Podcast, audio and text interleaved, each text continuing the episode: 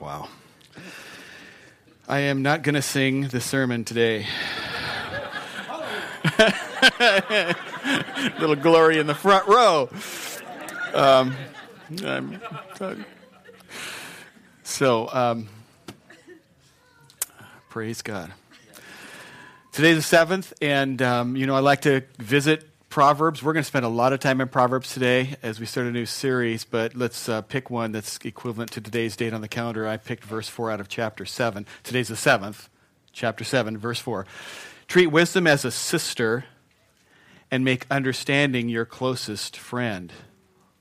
That's a great scripture. I mean, if I take it literally, there was times where I would that would mean I would have to fight with wisdom because I would fight with my sister, but that's not what the point is. Yeah. okay.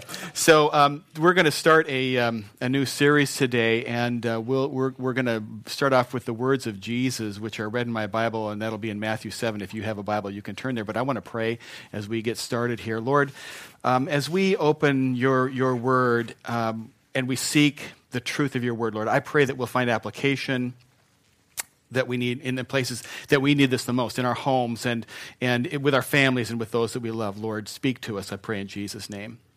Amen Okay, so Matthew 7, starting in verse 24. If you don't have your Bible, that's okay. I stuck it on the wall, but it's good for you to bring your Bible and to become familiar with it because um, not everywhere in life will a scripture come up in front of you, right? So it's good for you to have your own Bible and that you've, you've looked at it. But these, in my, in my uh, version, these words are printed in red, which traditionally would mean these are things that Jesus literally spoke. Everyone then who hears these words of mine and does them, will be like a wise man who built his house on the rock. So, what's the wise man do? Um, and uh, he will be like the man who built his house on the rock. And wait a second. I want to stop, stop for a second because there's a trick question. The pastors love to ask trick questions. What's the rock? And we haven't read the whole scripture yet. And be careful before you shout out loud, oh, it's Jesus. There's, there are scriptures in the New Testament where Jesus is referred to as the rock but this isn't one of them. Okay, we'll read on a little bit and see if we can figure out what the rock is here. I'm not saying Jesus is not the rock, but this is not one of those ones that he's being declared the rock. Okay. Um, the rock is hearing, okay, and so everyone who then who hears these words of mine and does them will be like a wise man who built his house on the rock. There's the rock right there. Everyone who hears these words of mine and does them will be like a man who builds his house on the rock. The rock is hearing these words of mine and doing them.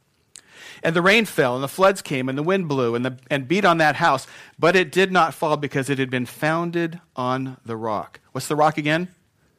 Hearing the word of God and doing those things. Okay. Um, to contrast, um, we see the contrast here, uh, verse 26. And everyone who hears these words of mine and does not do them, there's, there's the key difference. It's not just whether you hear the word of God or don't hear the word of God. It's whether you hear the God and do them or do not do them. He says it's, we think, you know, okay, I think we have a tendency sometimes to say, oh, you know, that foolish person over there, his family's dissolving. It's because he never goes to church. And that's not what Jesus is talking about here. Yeah, this guy goes to church. In fact, he might be in church every week. He hears the word of God, but he doesn't seem to do them. Everyone who hears these words of mine and does not do them will be like a foolish man who built his house on the sand, and the rain fell, and the floods came, and the winds blew, and beat against that house, and it fell, and great was its fall. Great was the fall of it. There are two kinds of people in this room today.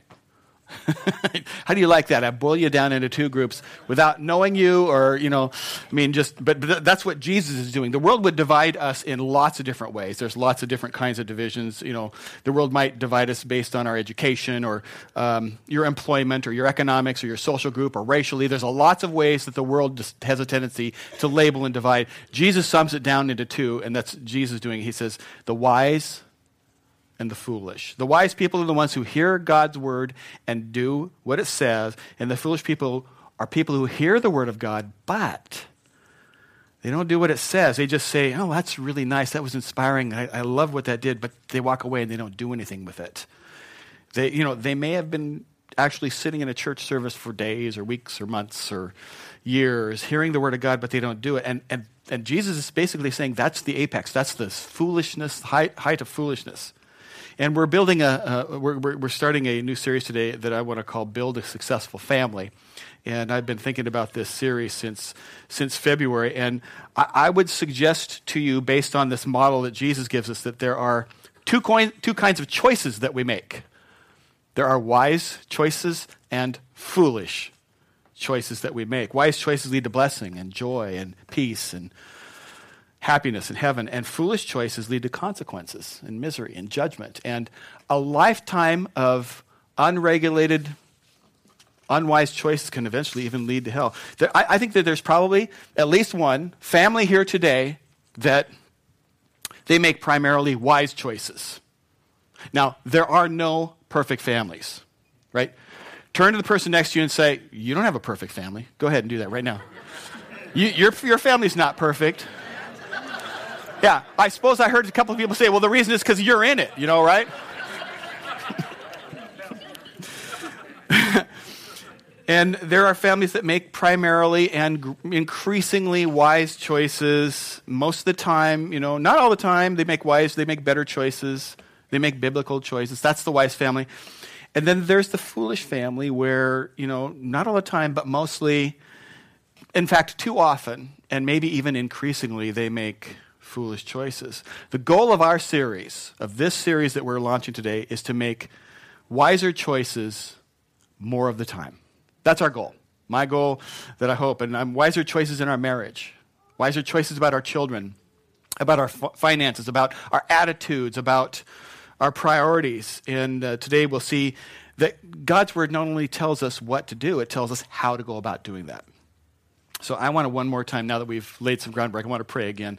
God, we acknowledge who you are, that you are sovereign, you're supreme, that wisdom is found in you, Lord, and it's only found in you because we're just not smart enough, not quite smart enough to figure out everything that we need to figure out. I mean, we don't have in ourselves what it is that we need to get through the things that we face in life. Life can be a maze of hidden landmines and surprises and and um, you know we just we just know lord i pray that we would trust your word and, and we know, Lord, that you have promises in it. We trust that those promises are going to be what they'll say. You, you promise to be a lamp to our feet and a light unto our path. God, I pray that that'll happen for us, that we might make better and wiser choices. And God, I also ask you to protect us from the folly in thinking that, that the solution comes in just hearing your word. That if we just sit and read and listen and hear and are taught, that wisdom will come. But no, your word says that wisdom comes in hearing and in doing. So I pray, Lord, for what would be resonant in us is not only the wisdom, but also the desire not just to hear your word, but to do what it says in our homes with, around people that we love the most in Jesus' name. Now, one thing I've, I've encountered, you know, in my time in life is that before you, it, it's any worth to you to find the solution, you got to first understand what the problem is, right? Got to understand a little bit about the problem. I mean, that, that concept is central to understanding the gospel um, as an example. I mean, until you recognize that you are a sinner, where, where you deserve God's judgment, the, the atonement of Christ, the sacrificial death that he paid on the cross for you and me, it, it's, it's, it's meaningless to you. People who do not see themselves as sinners look at the, at the, the price that Jesus paid and they go, wow, what a waste. They don't see the worth in it. And uh, that's where they go because people want to say, well, okay, I think if there's a heaven, I want to be there. And their concept of heaven is when you get there, there's not going to be any problems. Everything's going to be really cool. And that's true. There's a lot of really promising things in the scripture that says about heaven. Um, and the reason that it's true is because the creator of the universe gets to set the standards. He's the one that says, Heaven will be like this and our God is holy. God is holy. God says, here is what heaven will be like. And uh, if people set the standards, heaven would be like the earth. Right? it would have war and disease and thieves breaking in and stealing your identity, and you can't you know, you got to have password protection program. I mean, all that kind of stuff is what heaven would be like. But it's not because God sets the standards. Yet we want to set our own standards for how to get there. The thing is, the creator of the universe says, okay, here's what I'm going to do. I'm going to create this place. Uh, if you want to set the standards for heaven, I, this is going to sound so snarky. Then what you need to do is go ahead and create your own universe. And you can set the standards for, for heaven. Oh, that's so snarky. Man. But I mean, that's what people think. They think that because of their own force of will, that because they think so, well, then that's going to somehow corner God and going, okay, okay, here's you can come into heaven by your own path, but but but you can't. You've got to be holy all the time, every day, without fail. It's an awfully high standard, and I, I don't know of anybody, even my wonderful wife, who's awfully close, but I've seen some mistakes. Not as big as the one I just made, but.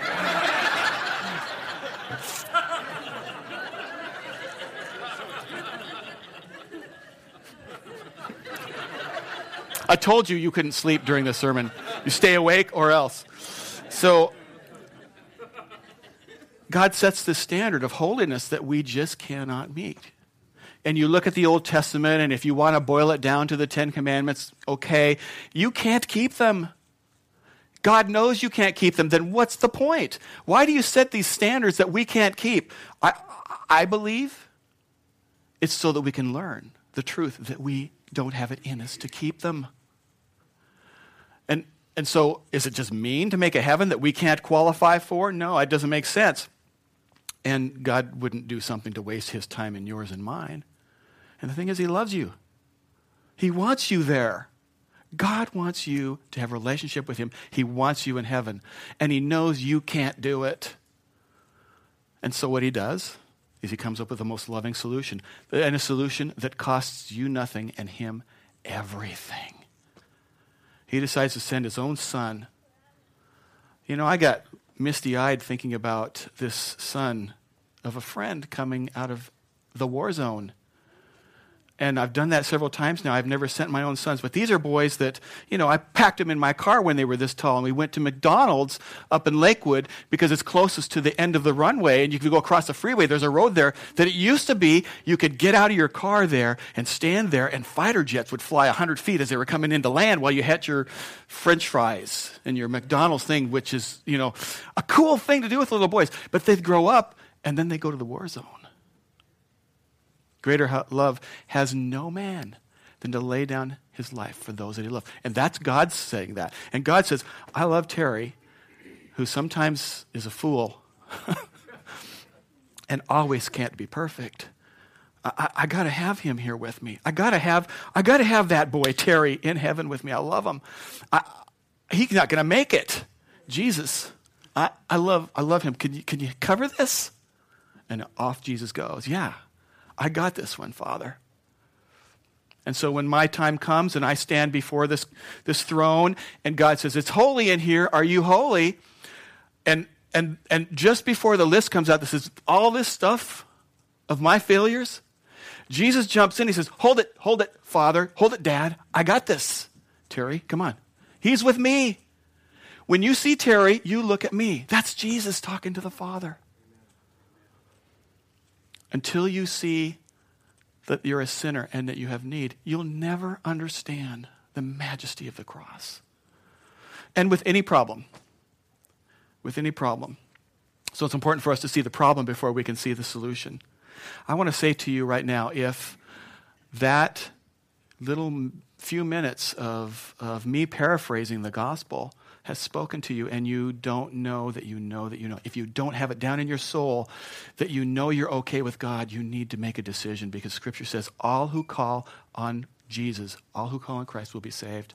It also says there is no other way to the Father except through Jesus. And the way that you do that is you acknowledge, I'm a sinner. I'm not going to make it on my own. I'm so grateful that Jesus paid the price. I receive that gift. You're my Lord. That's it. It's a decision you make to receive something that you can't do on your own anyway. And I encourage you to do that. And I could stop the service right now and firmly say it and pray. Um, and I, I, I don't feel like I'm supposed to do that. I'm going to keep going. But before you leave this room today, you need to make that decision. And then you need to say to somebody, hey, I, I, I just opened my heart to the Lord. I don't know what that means. I'm not joining your church. I just want to join relationship with the creator of the heavens and the earth and let God take it from there. Okay, so I'm going to keep going here. Not that that's not important, but that I believe that that's how the Lord told me to present that issue today. Now, someone else might come to you and say, if you want to open your heart to the Lord, look up here, I want to pray with you. Then do it. Okay? All right. So, you got to see the problem before the solution makes any sense. So, today we're going to talk about the foolish family. I'm not calling you fools. That's not me. That's just, it just might, whatever. Um, so, I want to talk about five characteristics of the foolish family. And um, I, I, think, I think oftentimes we think of foolishness as immaturity. Like, like a child, you know, maybe would play with matches. You know, and you know, and we would look at that and go, how foolish was that? You know, and and it really was just immaturity. It was really just immaturity. I didn't, I didn't know any better. you know, child didn't know any better, and that's that's not the foolishness that we're talking about in the context of what the what the, what the Bible is speaking about. Foolishness, foolishness is not a lack of maturity. It's not a lack of life experience. Biblically speaking, we're going to give a definition of wisdom is the ability to choose the best, most God honoring course of action in any situation. That's what wisdom is. It means both the understanding and the desire to choose the best, most God honoring course of action in any situation. You know, do you, you have a lot of choices that you make in life. I mean, you do, right? We all do. Everybody has choices. And every one of those moments is a situation presented. It's an opportunity presenting itself. And, and wisdom is the capacity not only to know the right thing to do, but the desire to choose it. To see it and act upon it. That's wisdom. Then what's foolishness? Foolishness is, we're going to call that the stubborn refusal to do what wisdom dictates. you know, it's the person, it's the stubborn person who believes their way is better than God's. It's, it's a person who's not open to, to correction or reproof. Now, in the book of Proverbs, or actually in the whole Bible, the terms foolish, fool, folly, they show up, you know, over a couple hundred times and you don't care about that, but people like me care about that. We, how many times this word? I mean, funny things. Two thirds of the times that those words show up, they show up in, in what pastors call the poetic scriptures. Sometimes they're called the wisdom books um, Job, Psalms, Proverbs, Song of Solomon, Ecclesiastes.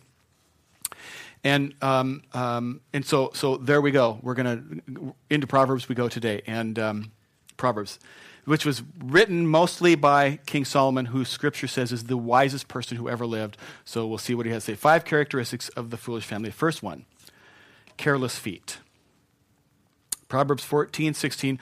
One who is wise is cautious and turns away from evil, but a fool is reckless and careless. A wise person sees evil coming and they turn away from it, but the foolish person is careless and reckless. It's the one who never fears where he's going until after he falls in. You know, he, no thoughts of what's going to happen to me or how will I put these pieces back together once it blows up. They just don't think those things. They instead they head over the cliff and they crash. Lord bless that little one. that sounded bad. bless them in there. That was it? okay, answered prayer then uh, you know a- after they go over and after they crash then they start thinking oh, what just happened? Can i fix this? That's foolishness. There are in the book of proverbs when you see the word fool there are three different words that are translated into the english word fool in the book of proverbs and this, this one is the first one that we're going to see. It gets used 19 times and literally it means a long-standing fool. This is the person who never ever learns they just kind of seem to go about the same thing over and over and over and over. You know, no, no. The, the people, people that know them say, you know, how many times are we going to have to talk about this? And how many times do we have to grind the same, plow the same field, the same things? And that's that's that's foolishness. That's building your family on sand. It's hearing the word but not doing what it says. Now, keep in mind that we are not born wise. Okay? It doesn't come pre-wired. Proverbs 22:15 says foolishness is bound up in the heart of a child. It's something they have to learn. It's, you know, they don't realize how foolish they are. They just don't know this. And that's the job of parenting, teaching our children wisdom. You know, teaching them to protect them from the consequences of their own foolishness until they build and develop wisdom on their own. And personal experience says, you know, it, it gets harder the longer you wait to do that. It, it can get harder. I mean, you know, part of their foolishness is that they don't know that they're being foolish. That's parenting. Careless feet, not thinking about the consequences of your actions. Proverbs 4:26 says, "Ponder the path of your feet." You know, think about where this road is taking you. If if you take 3 more steps or continue 3 more days or 3 more weeks or 3 months on this, will you like where you are? The foolish family never thinks about things like that. The wise family is always thinking, where is this going to take me? Should I keep dating this guy? Am I going to like where I'll be? You know, should I keep going or should I get out while I can? The foolish don't think about that kind of stuff, but the wise do. Ponder the path of your feet and let all your ways be established. Let every choice you make, every place you go, every relationship you nourish and develop be an intentional pursuit of wisdom. You know, what's, what's going to be best for you and best for those that you love? That's what wisdom is. Careless feet. Second thing, foolish family has quick fists. Always in a fight, there's strife at hand. It's, you know, they love to fight. Do you remember? it doesn't happen so much anymore, but as I grew up, there were fights on the playground, you know. Anybody remember there'd be fights? Anybody ever actually in fights on the playground? I was in some fights on the playground a couple of times, and um, you know, something starts happening, it builds up, and then there's this thing going on. It wasn't bad, but it was whatever it was. And then somebody else goes, fight! And then, you know, right? Now, that doesn't happen anymore because policies in schools have really clamped down on that. And, um, you know, that, but we just, don't, we just don't get those things where, I mean, I remember having these little chats in the hallway. I'll see you today after school behind the gym. Okay. And, and um, but some you know we don't we don't we don't have many playground fights anymore and um, as adults we become a little more sophisticated anyway but in some ways the fights that we endure in our homes cause more pain it's this relationship, relationship strife in our homes proverbs 18.6 a fool's lips walk into a fight and his mouth invites a beating relational strife. You know, ask yourself, how hard is it to get you going? You know, what does it take? Some people, all you have to do is just ignore them for a while. You know, if you just ignore them, they'll they, they, okay, that gets them going. They will find you and whatever. Other people, it takes a little bit more. You have to insult them. You have to injure their pride or their dignity or something. And then, and then once you've done that, here we go. And then to fix it, you got to sit down and babysit, and you've got to unpack everything that was said and unravel it all. And eventually, you can fix it. Uh, some people, you know, a little harder to get into strife. You have you can't just ignore them or insult them. You've got to actually physically or in some other way injure them and strife enters the home. And I, you know, I don't have it in my notes, but I'm going to skip it because I'm going to tell you about, you know, Lisa and I were on vacation recently, and we got into something, and um, I don't even remember what, what it was we got discussing, but um, I, I remember there was a certain point where Lisa said to me, Where did this come from? I don't even remember. I just know that my motor was going. What launched this Saturn V missile? I don't know. Now I might be in trouble for not remembering the issue, but um, but I just remember the fact that she said, you know, what got this started? I don't remember, but it was too short of a fuse. That's for certain. And strife comes into our homes. But there's this model that Jesus Christ provides. First Peter, he says he was reviled, but he did not revile. Isaiah makes this wonderful prophecy as a sheep keeps silent before the shearers, he opened not his mouth. Proverbs 20. Well, silence in the face of op- opposition means silence in those moments. There's something about that, and Jesus models that for us. Proverbs 23 It's an honor for a man to keep aloof from strife, but every fool will be quarreling. Notice that says aloof from strife, not from people but from strife, you know. What's aloofness? If you're passing by aloofness, you know, aloofness, in my mind, there's this picture. You know, there's aloofness. This, this pulpit is aloofness. I don't see you or I recognize you. I mean, silly. Um, you know, notice that it says it's an honor for a man to keep aloof from strife. An honor. The next time something blows up in your kitchen, hmm, I'm cool. the next time your 13 year old says something that makes you want to go crazy, I'm cool. I'm the Fonz. God's word says it's an honor to keep. I know you're saying you're not Fonzie. Okay. yeah, okay. An honor to keep aloof from strife. The thing is that there's something in this is I'm just not letting that go. You know, instead of saying, okay, self, deal with this at some later time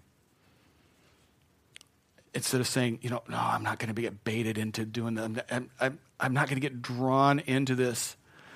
It's an honor for a man to keep aloof from strife, but every fool will be quarreling. It's a characteristic of a fru- foolish family, quick fists, you know. And then we ask ourselves, why do the harshest words that come out of my mouth come out around the people that I love the most? So here are a few things that fuel fighting in our houses, in our homes. Number one, misunderstanding. We think we know our loved ones so well that we can finish their thoughts for them. We already know what they're going to say to us. We jump right in there with our conclusion. We start talking right away, and it's a misunderstanding. Second way is um, I would just call this being overdone. You know, we've been in the heat of the fray. Somehow we've been going, and the tenderness has been cooked right out of us. There's no longer any tenderness left. And we're tired and we're overly sensitive and overspent, you know, and, and the, the, the phrases come out like, I, we don't say this, but I just spent all of my best energy somewhere else taking care of business. And when I come home to my family, I don't have anything left for them. I'm overdone. Brings strife into the home. Number three, less deposits than withdrawals. Try that at your bank, okay? they will not let you cash checks that you don't have the currency to cover. And there is a relational equivalency there. You know, you have to make deposits equivalent to the withdrawals that you that you look for. You can't just take, take, take, take, and always expect your wife to have some sort of reserves there to to give to you. The only bank that has infinite reserves is God. It's the only bank that works like that. Everybody else has to make deposits at least equal to their withdrawals. You got to balance your books of relationship. If you are a person that only takes, takes, takes all the time and never makes deposits, strife is coming towards you. It can be that way. Number fourth one is, is I would say my viewpoint, not Terry's viewpoint, but you know, my viewpoint holding to my viewpoint like it's the only correct viewpoint. And I, here, I'll kind of help you understand what I'm talking about. How many of you would consider yourself organized? I'm an organized person. It's, don't be afraid. This is not a trick. Okay, organized people, like if I was to go and check your closet right now, your shoes would all be lined up, right? They'd be in the right place. And my closet is actually fairly organized because I spent a little time on it early this morning. I don't know why, but I was doing something. And I'm this guy, okay, Lisa would say, I'm, you be quiet. please. Um, so, so, so if you were to look in my sock drawer, now I don't like to grab the two socks and fold it over and have that big ball. My favorite socks, they're lined up in a stack. And when it's time for new socks, and I, I, only wear socks if I have to. I wore them on because I think you'd be disappointed if your pastor didn't have socks, but I'd really rather be wearing shorts and sandals, okay? But I have socks. And when it's time for socks, you peel the top two off. okay, I want to be reasonable, so I stop short of ironing them. Okay, I do not, do not iron my socks. Now, if you're organized, what do you call a person who's not organized? Okay, okay. See, I knew you'd say that. There was the trick. That was the trick question. You don't get to call them disorganized Because that person that you would consider disorganized, they're very likely someone who is very supportive of other people. They've got their own gifts. And while you're in your closet lining up your socks, they're on the phone with someone who's having a meltdown and they're caring for somebody who's brokenhearted. My viewpoint. My viewpoint. Clinging to my viewpoint, you're disorganized, is brings strife into the home. Instead of clinging to that and, and expecting and requiring, you need to live up to my strengths. instead of doing that, how about instead I celebrate her strengths? It's a big list.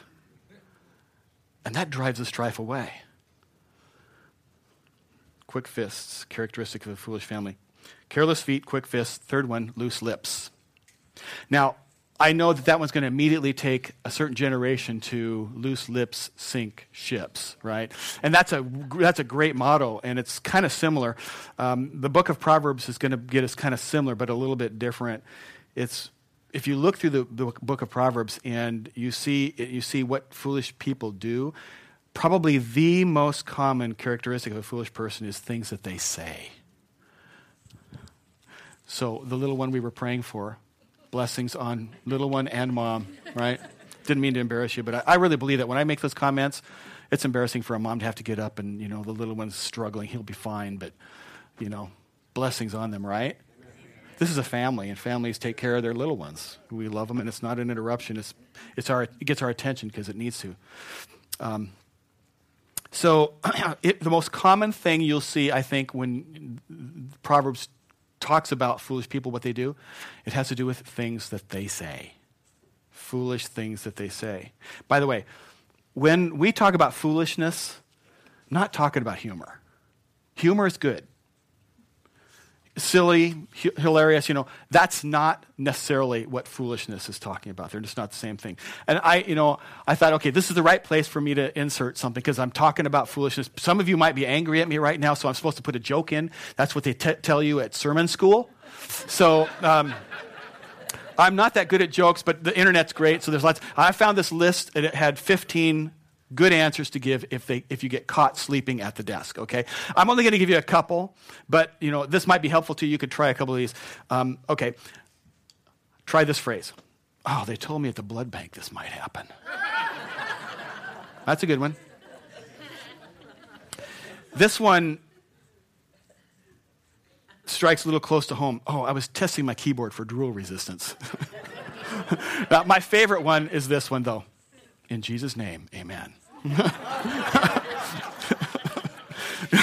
it's good to laugh. You know, Proverbs says laughter, you going to try that? no. it's, you know, laughter is medicine, Proverbs said. It's, but, but humor and silliness is not foolishness. That's not the same thing.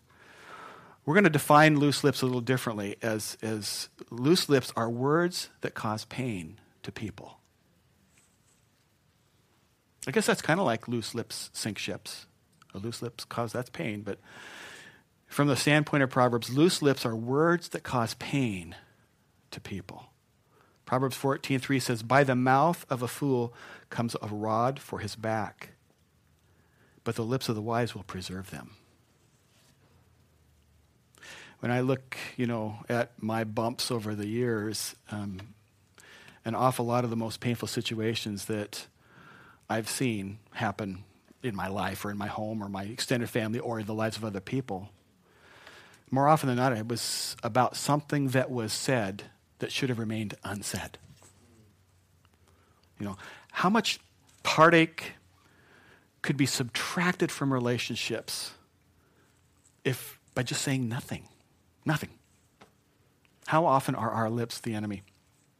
Proverbs 10:19 When words are many, transgression is not lacking, but whoever restrains his lips is wise. So we've learned that wisdom is not just hearing God's word, but doing what it says. We've learned that whoever restrains his lips is wise. You know, but I want to say something. But, you know, but I've got something that needs to be said. And what I've got to say is the truth, and it's on topic. And I really want to say it. And choosing not to say it is wise. Now, we could call that muzzle wisdom okay? Muzzle wisdom, you know, dog muzzle. Cats don't get muzzles, don't know why. They should all be muzzled, but talk about digging in. Okay, gets quiet when I make a cat joke. Okay. Bring it on myself. I know, Tom. Tom, you're going to send me an email. That's okay. My email, eric at crossroads foursquare. okay. Just think about how much more righteous, maybe, your relationship might be if, over the next just 30 days, if all you did was muzzle wisdom. Nothing else. You know, you, wow, you know, we've just been really having an amazing time for the last 30 days. What happened? And your answer is,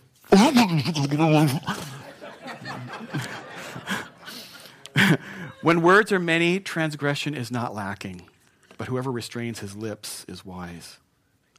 There's this really cool quote I ran into, and it's old. Um, Abraham Lincoln has quoted it. You know, if someone claims to have invented this recently, like they invented the universe or something. I don't know. They, they didn't. Abe Lincoln said this, and it was another quote. So I don't know. Nobody knows who, who, who, who started this quote, but it says this You are the master of your unspoken words. You're the master of your unspoken words, but you become a slave to those that should have remained unsaid. How many times have you said something you wish you hadn't and then you got whipped around and you had to deal with and became the slave to what just came out of your mouth? Even a person with no wisdom at all can look like they're wise if they just muzzle up. Here are four things that you should avoid or work on not saying. One, avoid extremes. It's pretty hard to have a dialogue with somebody whose sentences always have the words always or never in them. Two, avoid expletives. You know those plumbing words?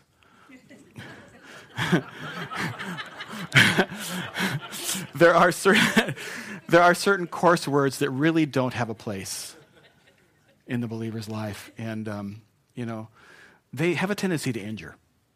And I would just say this: I I fail on this. I've said plumbing words before, even when I'm not plumbing, and I really believe that God can change that. God can change that in us. He can change it in me, and I encourage you to let Him do that in you. Three, avoid spin. Spin. It's when somebody asks you a direct question and you dance all the way around it but don't answer the question. That, by the way, drives children nuts. Well, go ask your mom. Well, go ask your dad. I mean, there's a game that sometimes that can be played. They play it too.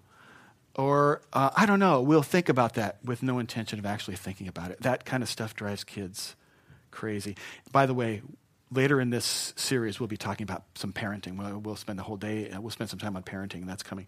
Here's the fourth one avoid ultimatums, finalities, you know, because those kinds of things become aggressive threats.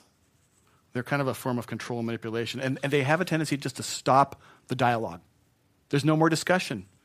You know, when you say, This will never happen in our house, it would be your hope.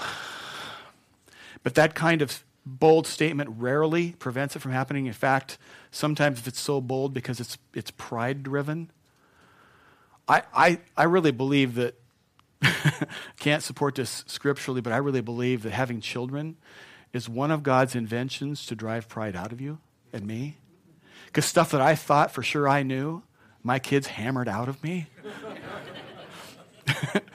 they do and and you know, Scripture says that where pride goes, there's going to be a fall that comes. God help us with these things: careless feet, quick fists, loose lips. Two more. We're almost done. Fourth one is roaming eyes.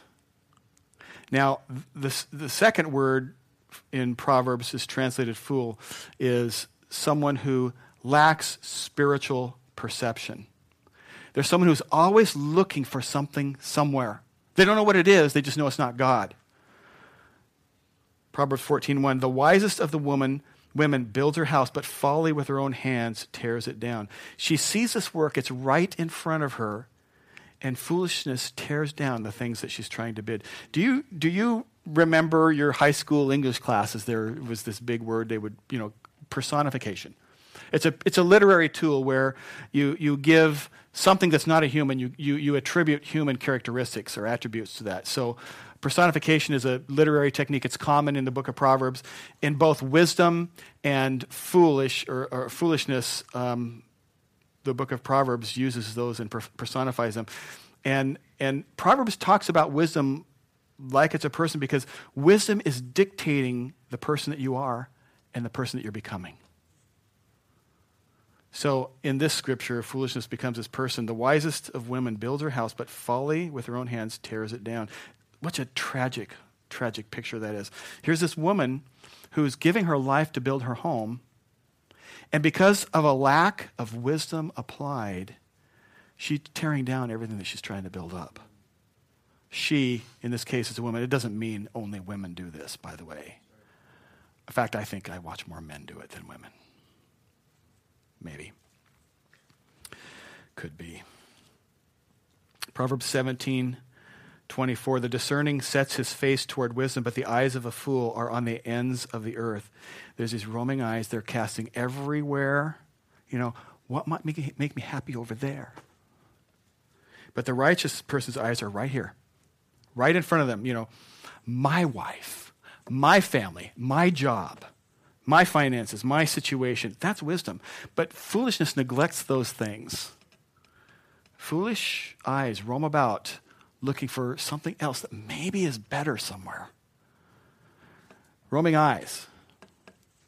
Roaming eyes are materialistic eyes, you know, always calculating what other people have. How come I don't have a car like that one? How come I don't have shoes like she has? How come my fill in the blank, my, you know, purse?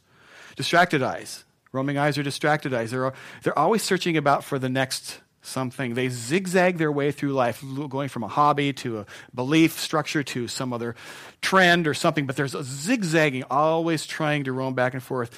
And the thing is this Jesus wants to be the treasure of your heart. Jesus wants to be the treasure, our greatest affection.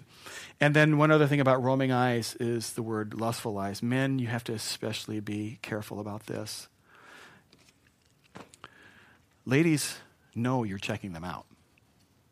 Ladies, do you know if a man is checking you out? It's okay to nod and ad- admit to this. Guys, you're not fooling them. You're not. They know you're looking at them. So if you're going to look at a woman, look her in the eye and show her the respect that she deserves because she's a daughter of the king. The last, uh, the last thing that, that uh, we have would be number five, would be plugged ears. And this one's kind of hard. It seems harsh. Proverbs 27 22 says, Crush a fool in a mortar, mortar with a pestle, along with crushed grain, yet his folly will not depart from him. It's so much stuck to who he is that as you grind him down into finer and finer powder, not giving it up, it's this stubborn deafness of the foolish person that makes them so hard to penetrate. And if you want to pray about this series for you and for your family, I, I want to I suggest you pray about this more than anything else. God, give us a teachable spirit. A teachable spirit. Unpl- unplug the ears. A teachable spirit. You know, I was, I've been responsible for most of my adult life um, to be re- to, to, to hire people. For years and years, I worked for a big corporation, Pacific Northwest Bell, and then AT and T, and I was in management. And I was, I was in, a, I, I hired people, and I selected people to go into management. And you know, of course, you look for experience, blah blah blah. But the character quality that I think may have been the most important, at least from my viewpoint, was whether they were teachable or not. And later I move into ministry, and now I've, for years I've been making decisions about hiring people at entry level ministry positions, all the way up to hiring pastors. And I just really believe that a teachable spirit is one of, if not the, but it's right up there, the most important tools in Jesus' hands. A teachable spirit. You know, I really think that it is the height of highest of wisdom when you recognize yourself, I just don't have everything wired. I better keep my, my ears and my heart open. And I really believe that the more teachable you are, the less likely you're going to solidify into a pillar of salt. I'm not talking about Lot's wife. That happened to her. I'm just talking about what, as I watch myself in my upper 50s getting more and more opinionated about things, getting more and more solid in what I believe. And having standards is really good. Don't, don't compromise the Word of God, don't compromise righteousness. But opinions and preferences and philosophies, if you become so cemented to them, you're not teachable anymore. You know you're teachable when, one, you get a lot of input from other people. You're willing to let other people, because if people around you don't come to you with stuff, it's because they learned a long time ago that you're not open to it. Welcome it. Let your family, let people around you speak to you. Can a child come up and point out something to you? Hope so. Second way you'll know you're teachable is that you'll see measurable growth and change in your character. You know, you're just not the same person that you used to be. And by the way, that's not a merit badge. Once you've got it, you're done. If you're the same person you were 15 years ago, maybe you made great strides up until 15 years ago, but for the last 15 years, you haven't been teachable. I promise you, Jesus isn't done with you. He would have called you home. There's something there still. Another way you know you're teachable is that you don't feel like you have to have an answer to your critic. Somebody comes to you and says, Hey, you know, I, listen, I, I was lovingly talked to by a man in this church a few weeks ago who came to me and he said, You know, this example you gave? He broke my heart.